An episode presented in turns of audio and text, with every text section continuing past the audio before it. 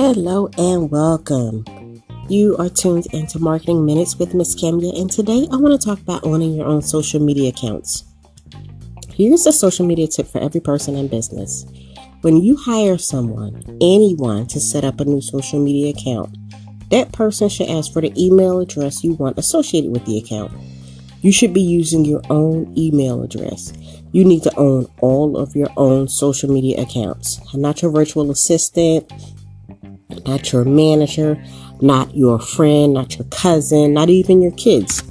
You see, if somebody's creating a new Facebook page for you, for example, you should always be an administrator on a page to retain control. And this Facebook page should be linked to your personal profile, not the profile of the person you hire. It doesn't matter that you don't know how to use the social media.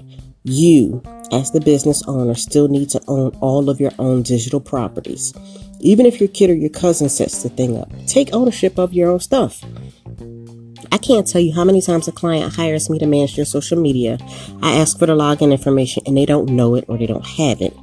They have to get with the person they either just fired or some form of virtual assistant, etc., a cousin, family member, their kid who is not interested in giving up the information or who has no longer retained the information and they don't remember.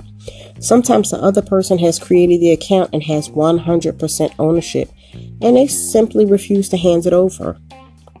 This means I have to create a brand new account from scratch. Can you imagine losing your following or your precious username or handle and having to start over? It's not a pretty situation and it can be easily avoided if you follow the steps I just outlined to retain ownership. And here's a bonus tip.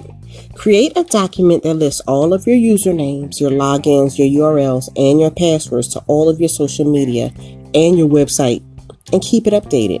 When you hire a social media manager, she's going to ask you for this. When you produce this document in two seconds, it will facilitate a smooth and simple onboarding process.